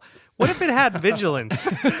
Those come from normally effects like that normally come from the fact that it's a cycle, and so they want to give every single one. Yeah, a they little wanted to one. keep- Right. they So wanted like on These are the Elesh Norn, it's not relevant, Praetors. but on the Green Praetor, having on trample is Klex. really important because Yeah. the, the point is that he's a big trampling guy. So you want each of them to have like one of those little trinket effects. Sure, sure. Just defend the designers, man. That's Yeah. just- Here's the thing, it. you're Did- never- Elesh Norn did Kessler. not need vigilance. and you are never I- attacking yeah, with Hellish. seriously. I win that argument. Thank you. because you never want that card to. All right, so let's talk about some cards you may not think of uh, for the deck. So um, I see you've got one listed here. You want to read it? Yeah, so one of them is uh, Admonition Angel. What Admonition Angel does is she is a six drop angel um, for a six six flying, but she has the ability of landfall, which is whenever a land comes into play, she removes target creature from the game. Uh, so it's every single land is an O ring When you play a land. when, you, play, a land. Yeah. yeah, yeah, And but the problem is that when she leaves play, all those creatures come back. Right. So normally in Commander, she doesn't do very much because the They just kill her. they just kill her because Right. there's a thousand ways to kill her and she's the big target. But because Teeg is protecting all of your creatures and your entire game plan is to protect creatures, because even the fact that yes, you're trying to protect Teeg with Mother Runes, she can tap to protect Admonition Angel if she Just needs as to. well, yeah. Right. Mhm. They have a bunch of cards that are protecting You your can creatures as it Yavimaya. Hollow and Regenerator. Right, exactly. Yeah, they You still can- work for both. Right. yeah. Mm-hmm. There, you have a bunch of cards that are already protecting your creatures, so it allows you to play this card that is normally weak in Commander, but but if it didn't have that one specific negative effect, Mm-hmm. it would be one of the most powerful cards because the fact that every single land you play is a path to exile Yeah. is crazy powerful.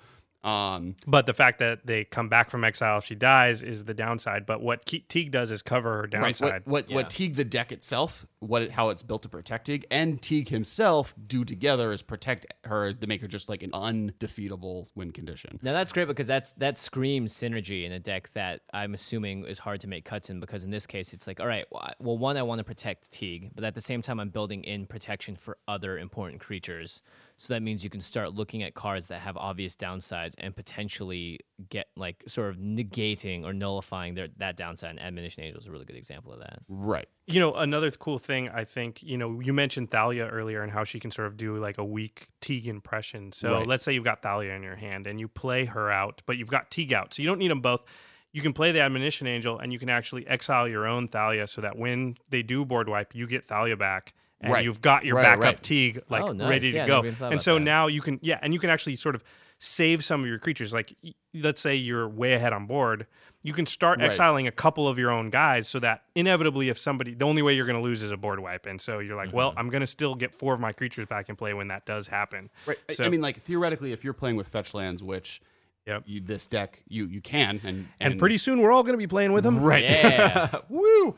Um, Thanks, Gaunt. And if you're playing with that, you can at instant speed say like they wipe the board. You can instant speed remove Teeg. Yep. Put it under Admonition Angel. The board goes away and Teeg comes back. Yep. So like there are cool, cute little things you can do with the landfall ability that and Admonition Angel in general that are really fun. Yeah. Um, another card that, and this is the one card that you cannot cast with Teeg that we mentioned earlier, um, is Green Sun Zenith.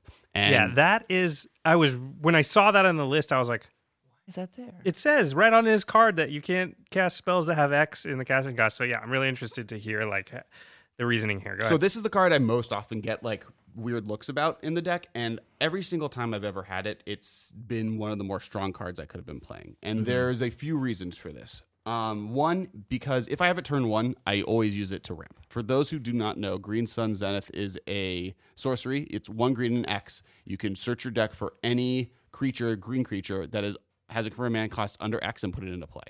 X Um, or less. and then you shuffle it back into your library. Mm-hmm. Um, the nice thing, one of the cute things you can do with it is there's a there are zero cost green creatures that are that can that taps for mana. That's a land called Dryad Arbor. Dryad Arbor.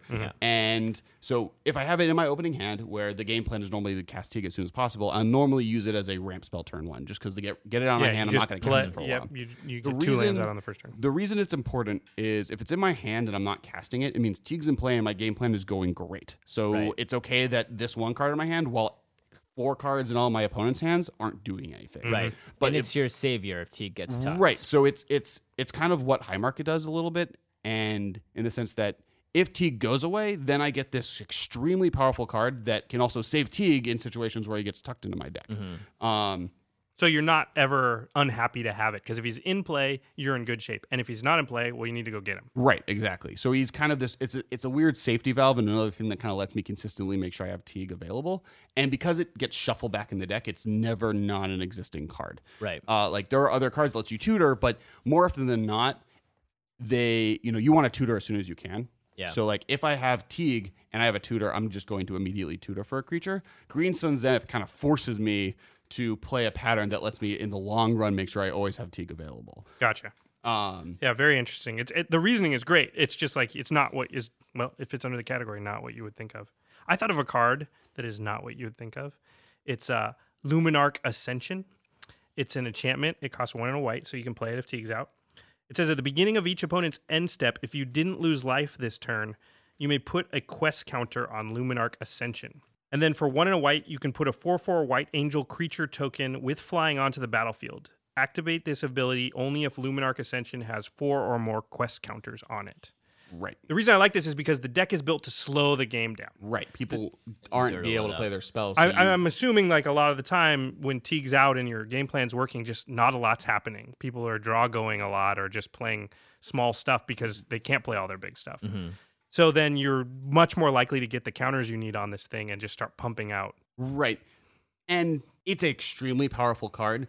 The biggest worry I have with it, and it's the worry I have with Teeg itself, it's actually like. Well, it- that was my other point Right. is that they already are going to hate on you because you Yeah. have Teeg. Right. Now you're gonna So hate it's not, yeah. The reason that the knock against this card in a lot of decks is like, well, every time I play it, people try and kill me. Right. But, right, but. Gaddock Teeg is my general. They're Right. already trying to kill me. Right. So, it, it, So in one sense, win it- more, it- it's, kill me more. It's like they can't. They're already trying to It's kill me, so I making- might as well play a really powerful card. That that's the downside. Right. And, and part of what the issue becomes is that Teeg is all about managing your opponent's mental state into Uh-huh. thinking not kill the person with Teeg, but just kill Teeg. Mm-hmm. and all Luminarch Ascension does is make that battle just a little bit harder because it's like, oh no, I just like A, they get rid of Teeg, I need to kill him. The easiest way right now for me to get rid of it is just to get rid of him. And B, that you like I have to kill him because Luminarch Ascension says if I don't attack him every turn, he's going to win mm-hmm. in four turns or less.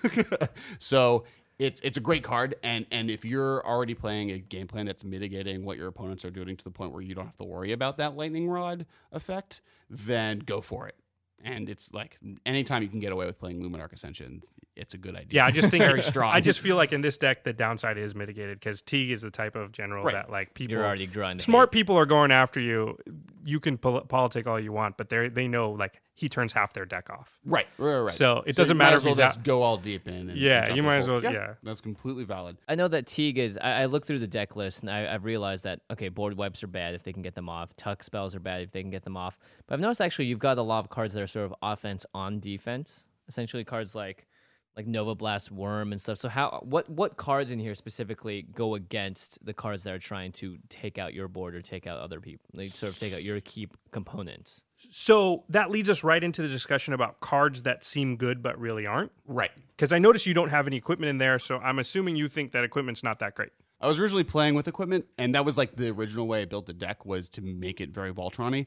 And the thing I found was that you're already making Tika's already this threat that people want to deal with, and by strapping all of these things to it, they it's it's once again probably kind of my problem with Luminarch Ascension is that you're drawing so much attention to yourself already by playing him that so much of the deck needs to be mitigating what they're doing and not trying to be offensive um, on the offensive. So like what the sword plan really does is say I play say I play Teeg turn two and then I play Sword of Light and Shadow turn three. Everyone looks at me as like not only are you stopping me from doing things, You're about to you're about to swinging in. start just decimating people. Right. So we need to destroy you. The Now we're all definitely teaming up right, to kill you. Exactly. And that's kind of why I moved away from the Voltron just having Teeg be this like stopgate that lets Mm-hmm. me play all these spells to a much more hate bearer control kind of situation. Because Teeg is going to draw so much hate, I need a way to stop people from attacking me. And the sword aggressive Voltroni decks are so much about attacking people and being the aggressor. And Teeg does help to a certain extent, but the problem with Teeg and the problem you'll always find with Teeg is that when you're playing with multiplayer, every single player is now focused on you. Mm-hmm. So what you need to do is mitigate their focus on you by either making it so they can't attack you, they can't play their spells, they can't do anything to harm you. The spells that they still can play, not necessarily become an aggressor because maybe you'll kill one person. Maybe I killed Josh, but Jimmy just had all of the time I spent equipping Teeg and going after Josh to draw into the cards that let him try and defeat me. Okay, so we've talked about what the deck's trying to do, you know, how it's going to work, how it's going to win. You know, what disrupts the deck? What like when people play it, are you just like, ah, crap? Like we've talked about board wipes quite a bit. Board wipes that cost three or less. Uh, we've talked about tuck and how you deal with that. What what other things, you know, combat the deck? Uh, creature strategies. We've mentioned it before, but one of the biggest problems the deck ran into, and kind of what it ends up causing to happen, is your deck is so mitigated on stopping people from playing spells that the decks that don't have any spells on them just can go wild. Yeah. the reason board wipes are good in, in EDH is because they stop people that are just going to be playing like the mono green ramp decks. They're just playing giant creatures. Mm-hmm. And when they're let to go off without any worry, like I don't have to hold you're my spells in- protecting I'm them, too. protecting them also. exactly. They start going crazy. Like the Animar deck before we were mentioning, you know, that deck's biggest weakness and its biggest stopgate from probably being too powerful is the fact that board wipes exist. And if I'm on the battlefield, that guy's like, "Thanks, buddy. I'm going to go off and win." And you're not like no one's gonna be able to stop so you because you're creature based protecting him. strategies are Very are strong, yeah. Very, very strong, strong. against it. I would think like targeted removal is probably you know there's Right. not a ton of it you mentioned, but people play Path to Exile, swords. You see the odd Right. like Mortify or you know that kind of stuff. mean, Um, th- there are- especially instant speed because you've got to cast him and then protect him somehow. Right, right, right. You know, and if you want to cast him on two or three, you know, they could just Doomblade. and and that's kind of why the deck is so focused on protecting Teeg in as many ways as possible Mm-hmm. because from the beginning of the game when everyone flips their commander over and sees it before mulliganing happening happens Yeah, you Ev- get meta. People have already been. grouped people already know Yeah. I need to save my paths of the exiles and my targeted removal for Yeah. one creature, and that creature is Gaddock Teeg. Those can be a definite problem because that's people start planning to have them. So it's all about mitigating how to defend yourself against Mm-hmm. Right. those. Gotcha. And that's half protecting your creature through cards and half through politicking. Right, Being like, I can do this with Teeg for you if you'd like. Or What, which is why I like high market so much. High market, which we kind of talked about, Yeah, but one of the things really high like market that. does to protect Teeg is the By ability to him. say, I can I'll get rid of it guy. when you need me to. Yeah. At the worst case situations, let him live for now. yeah. Yeah, that's actually you know I like how you process the game on that level uh, at all times. Also, you know we think that's just as important as the cards, and, and and I think people don't think about that enough. Is having a few cards in their deck that allow them to politic. Right. You know that that's a good way to take a general that's really scary, and normally people would just 100% gun for you, and make them only 80% gun Right. for you. You know that's that's a big difference. And that that mindset is legitimately the biggest barrier from competitive players Yeah. to playing commander or multiplayer games. I so many of my friends who are modern players or standard players or drafters that don't like modern or don't like commander, it's because they don't like the fact that they don't have a control or the ways the tools no, they they, know how do. to play. They just don't. Right, right. They The don't. tool- they, they don't can't know get- how. Yeah. the Yeah. tools that they have that they normally have to play magic don't normally focus on mitigating people's emotions Right. Yeah. beyond just the cards. It's manipulation of uh, your opponent's emotions, uh, Right. except for on a super basic level. right. Don't Yeah. exist in one on one. Exactly. Yeah. And so, you know, it, it's much more maybe about intimidation versus like, you know, That- like that's the one I'd the say, like that- fear, like getting somebody to fear you. That is the only form of right, or tilting them. There are many ways Yeah. that like there is emotions in Magic. That's not what I'm saying. I'm Yeah, saying in one on one. Yeah, but that like there are multiple players that you have to worry about at all times, and sometimes even if you play every spell correctly, you'll still lose because other people will just team up or whatever bad things happen it's to like you. we. Right. It's like my one of my favorite sayings. It's not what you're trying to. It's not what you're doing. It's how you're doing Exactly. it. And and they just don't know that they need to change their strategy and use the newer tools that are available to them to, to still play correctly. Right. It's Right. that what they consider playing correctly is no longer correct. Right. Right, because in in the one v one situation, you don't need to worry if your opponent is going to attack you. They're going to do their best to win the game as well. Right. And there's not there's not as much of the board stalls. There's not people not doing anything, waiting Yeah. for something to happen and hoping no one attacks them. There's there's all these little small things that you just need to remember to focus on, and it's just something that a normal one v one player doesn't focus on. Right. Um, and high market cards like high market cards like um, Yavimaya Hollow. Yavimaya. No, no, no. High market cards like. Oh, uh, right, right, right. Sorry. Car- high market cards like False Prophet. These cards that kind of. And False Prophet is a card that when it leaves the battlefield, it's a creature. When it leaves the battlefield, it destroys all permanents, removes all permanents, Exiles. exiles all permanents. Um, these are cards that kind of mitigate people's emotions to either not want to attack you, not want to cause Right. bad things to happen.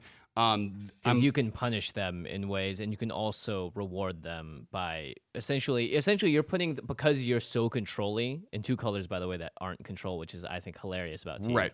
That you have the ability to use your own control to just simply further control. well, them. and and all of the control is in play. Right. So everyone sees what's going on. It's not like a blue player where they have to be worried about what's going to happen. Mm-hmm. And in most case scenarios, that blue player has a small advantage because the mystery of the unknown can sometimes be surprising. Right. But the difference is that because everything I have on the table is, I'm dealing honestly with people in a way to manipulate them. Yeah. Well, we talked about this in our politics episode. That's the t- that's two of the strategies. One Right. is like you know bluffing.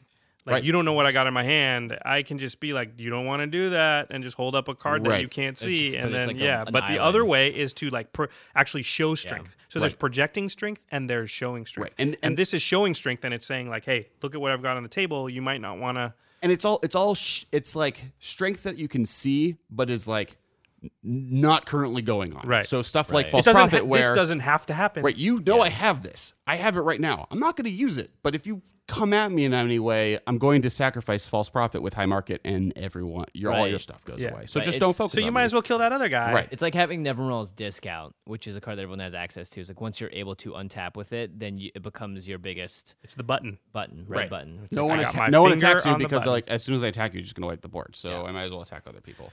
Okay, so we see that people are gonna they're gonna fight your deck by doing board wipes, you know, low casting cost board wipes, tucking Gaddock, uh, using one eight seven creatures or just big creatures or just creature based strategies in general. You know, they're gonna do some targeted removal maybe. So you know that's all the ways that they're gonna try and counter your deck.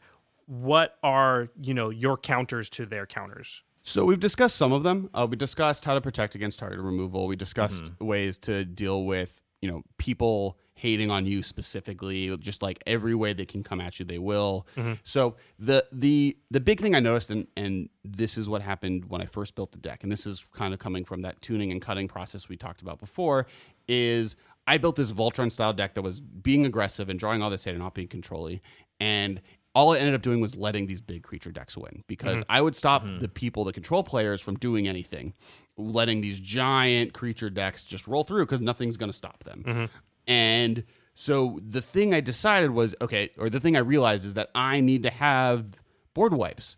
So it's really important to have creatures Right. that can wipe the board because, Yes. and there are a few that are printed. An Well, example how is- do you counter creature strategies? You Board play wipes. board wipes, but Right, your deck doesn't allow board wipes. So your answer was put in creature board Right. wipes, Creature-based board which most people don't play. So now you're the only person with board wipes in the game. It's brilliant. Like Right. when I saw the list, I was like, "Holy crap, that is Yeah, really I smart." I play yeah. like six of them, and the Yeah. reason you play so many is like they're important. It's the same reason in normal decks you play a bunch of board wipes. Yeah. These function as a button of "Do not mess with me" or "I will wipe the board," and you can see I can do that. But they're also there to stop people like Animar going off, Right. where like there are strategies in EDH where it's all about playing as many creatures as possible. And Gaddock Teeg doesn't stop them. And most of the ha- hate bears have trouble stopping them to a certain extent. And you don't want them to go off because the point of magic is to win. so you need answers to those situations. So stuff like False Prophet, stuff like Novablast Wurm. These are cards that destroy all creatures in ways that you can cast. Mm-hmm. And it becomes mm-hmm. and it, it was exceptionally important. So I moved much more into a controlly green white weird hate bears deck instead of the aggressive aggro deck that Teeg was originally built to be. The great thing though about creature based board wipes are their creatures. So if you don't need them as a board wipe, you can use them to attack and hit people in the face. Like Right. Novablast Wurm's great. Like he's a seven seven. As Does he soon as not? he taps, though, he blows everything oh, up. it says all other creatures. Right, he gets to attack. Yeah, that's what I'm saying. Right, right. But you still destroy your board. But yeah, yeah, yeah. Yeah, I'm just Well, the saying. like- interesting about them is that it's also like because they're creature-based effects, they're hard to counter. Yeah, I mean, if you've got Yavimaya Hollow Right. out, you can still attack with Right. them and save Teeg, and then you just keep going. And it's like, hey, I have a seven seven. You guys got nothing. Right. You know, that's that's you know a good thing. Like they still work as win conditions too. Well, not all of them. Some of them, mm-hmm. but Well, the, yeah, it, it ends up that most of the the board wipe on creatures are big creatures mm-hmm. because because they don't want you to play them on turn three, Right, Yeah, exactly. or for It's only like- three mana. Yeah, Because wizards, they're very powerful effects, Right. and they have to be costed correctly. And normally, when they're expensive, especially in the colors of white and green, wizards wants them to be big because oh, if you're going to play seven mana, it's not just for the board wipe; it's for the four five flying angel Right. or the seven seven super worm. Like these are cards that are really cool, so they're big, and that's just how kind of wizards creates cards and costs them to make them exciting. but it also is convenient because I get these win conditions attached to board wipes that Yeah, exactly. It They were really smart. I didn't see those in a lot of lists when I was looking online, so that's something that uh, I thought I thought was really good. Another thing I noticed is um, you, and this makes total sense, is you have a lot of creatures that they have Leave recurrence, battlefield it's- Oh yeah.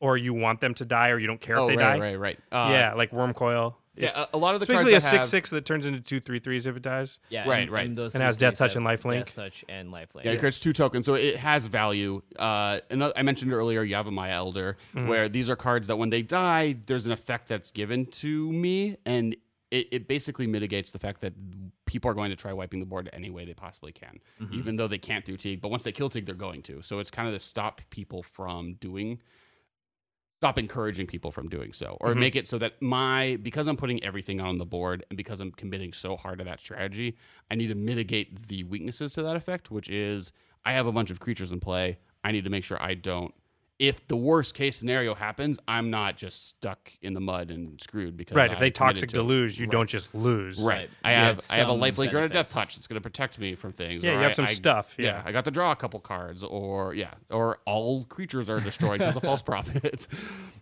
Okay, so we've gone through the deck. Do you want to give us like a quick walkthrough of how you how it plays? Like how does it usually play out? So early turns is all about getting Tegan to play and protecting him. Um, there, this is a good stuff deck. So when you go through the deck list online, you can see that there are cards that are just naturally good um, that aren't necessarily part of the plan. And if I have them, I'll play them if it's early and aggressive and it works. But really, it's about getting something like Mother of Runes, uh, Lightning Greaves, or uh, Saffi Eriksdotter, which can sack to protect Teeg Just any kind of protection. or curve Teeg into Dauntless Escort. All these cards that kind of protect it so that I can get Teeg out and stop my opponents. Um, once that happens, it's all about getting as many of the hate bears into play. Once that happens, it becomes much more about mitigating it, making sure that the fact that Teeg is out and the fact that now every single person on the table is here to kill me or is now motivated to stop me doesn't stop me. Right, doesn't Yeah. matter. They right. can't. So Yeah. like playing prison cards, playing cards that make it so it costs money to attack or cost mana to attack me. you Ca- charge money. yeah, I try. Yeah, six dollars. There's a toll. It's a toll heck road. a magic card right it's unglued, but you know, I just kind of go with it. Um, That was know, sarcasm for the sarcastic thing Right.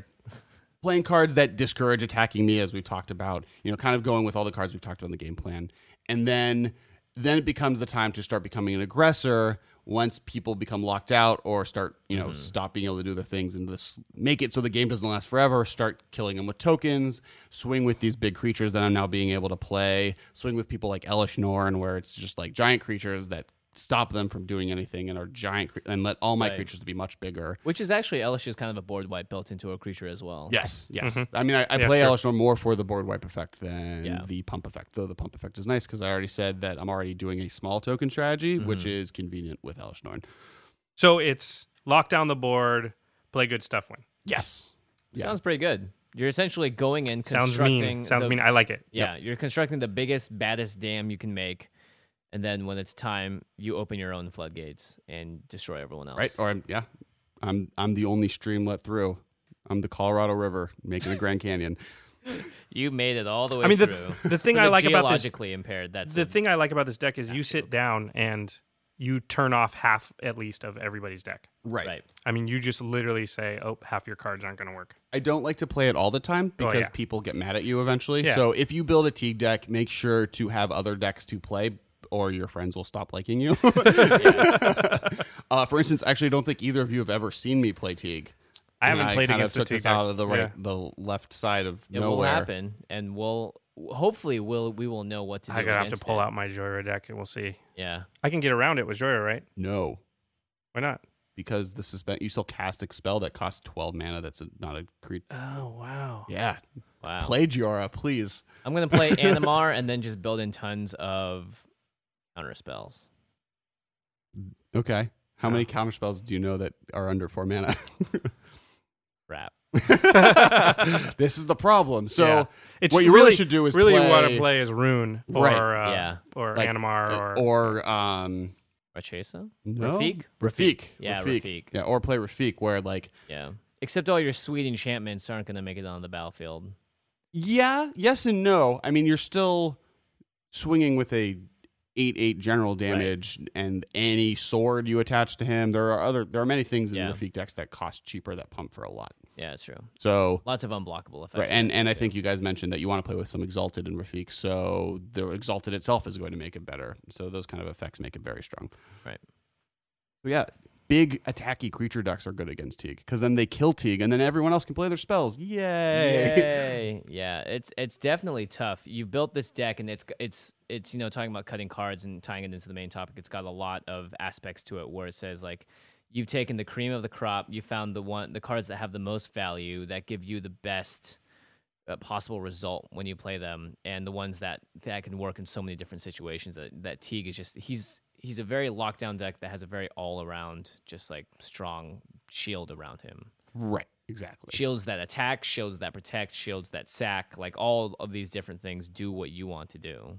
These have always been my favorite kind of decks. I don't play them in EDH because people get mad, but yeah, prison decks in general. Right. Like you know, I used to run like an old stasis deck that you know Right, and- got and- like an instill energy out on a Birds of Paradise and just like Right. you know, sorry, nobody gets any turns. You know, Winter Orb was one of my favorite cards. Ah, Ankh of nice. Mishra, just stuff that just says like, hey, the normal rules of the game, Don't forget worry, them, throw them out the window. I just like, love this. It's a control deck in red and white. Like uh, you don't Green. really. Gr- sorry, green and white. Jimmy the Red came out there. I wanted it to be red. it will never be a. There are red deck white in control decks. That happens. Don't Yeah, worry oh, about it. interesting. Yeah, you just lots of board wipes. Ah, I see. All of the board wipes.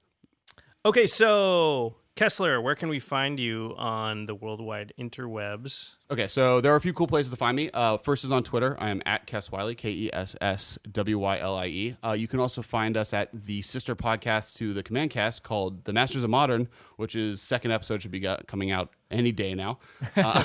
um, and I'm also, you know, the creator of Top Decking. So we're on webisodesnetwork.com and YouTube. It's a web series about Magic the Gathering, all the thing that you guys the love. best web series it's about like Magic the Gathering. it's like the best. It is. It's awesome. You guys got to check it out.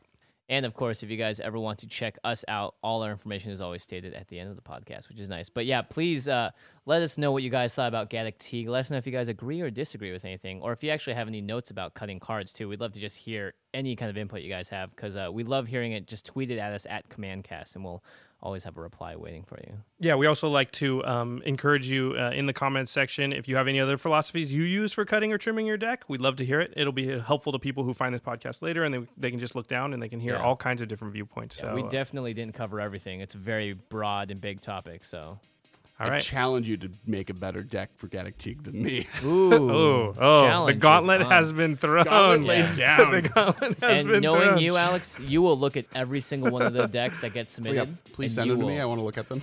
Yeah, comments, Steal all the comments, good people, ideas. comments. exactly. He will be trolling them for for the next week or so. I'm Yeah. sure. All right, Alex, thanks for coming on. We really Yeah, appreciate guys. it. Yeah, next time we'll talk about maybe another one of your decks. Who knows? Who knows? But Guys thank you for Saint coming. Draft. I already announced Guys it. of Saint Draft, yeah. We'll, we'll Guys of Saint Drafting. Let's all go Oh. draft. I don't know. Okay. Dumb, dumb joke. Midnight. It's tired. We're all late. Wait, oh. no, it's late. We're all tired. It's tired. We're all late. and on that note, Word. peace out. See you next week.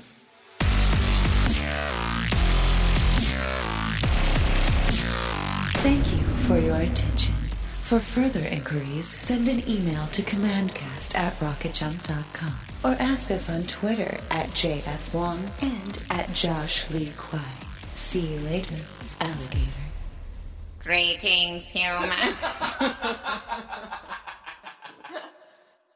Angie has made it easier than ever to connect with skilled professionals to get all your jobs done well. I absolutely love this because, you know, if you own a home, it can be really hard to maintain. It's hard to find people that can help you for a big project or a small. Well, whether it's in everyday maintenance and repairs or making dream projects a reality, it can be hard just to know where to start. But now all you need to do is Angie that and find a skilled local pro who will deliver the quality and expertise you need. Angie has over 20 years of home service experience and they've combined it with new tools to simplify the whole process. Bring them your project online or with the Angie app, answer a few questions and Angie can handle the rest from start to finish or help you compare quotes from multiple pros and connect instantly, which means you can take care of just about any home project in just a few taps. Because when it comes to getting the most out of your home, you can do this when you Angie that. Download the free Angie mobile app today or visit Angie.com. That's A-N-G-I dot com. I came from a low income family that was that was struggling. You see how hard life can get. GC became a part of my life because I don't want my family to fall back into that. I never thought education would take me this far. I'm still young. I still have a lot to do in my life and just want to get things done the way I want with a good education under me.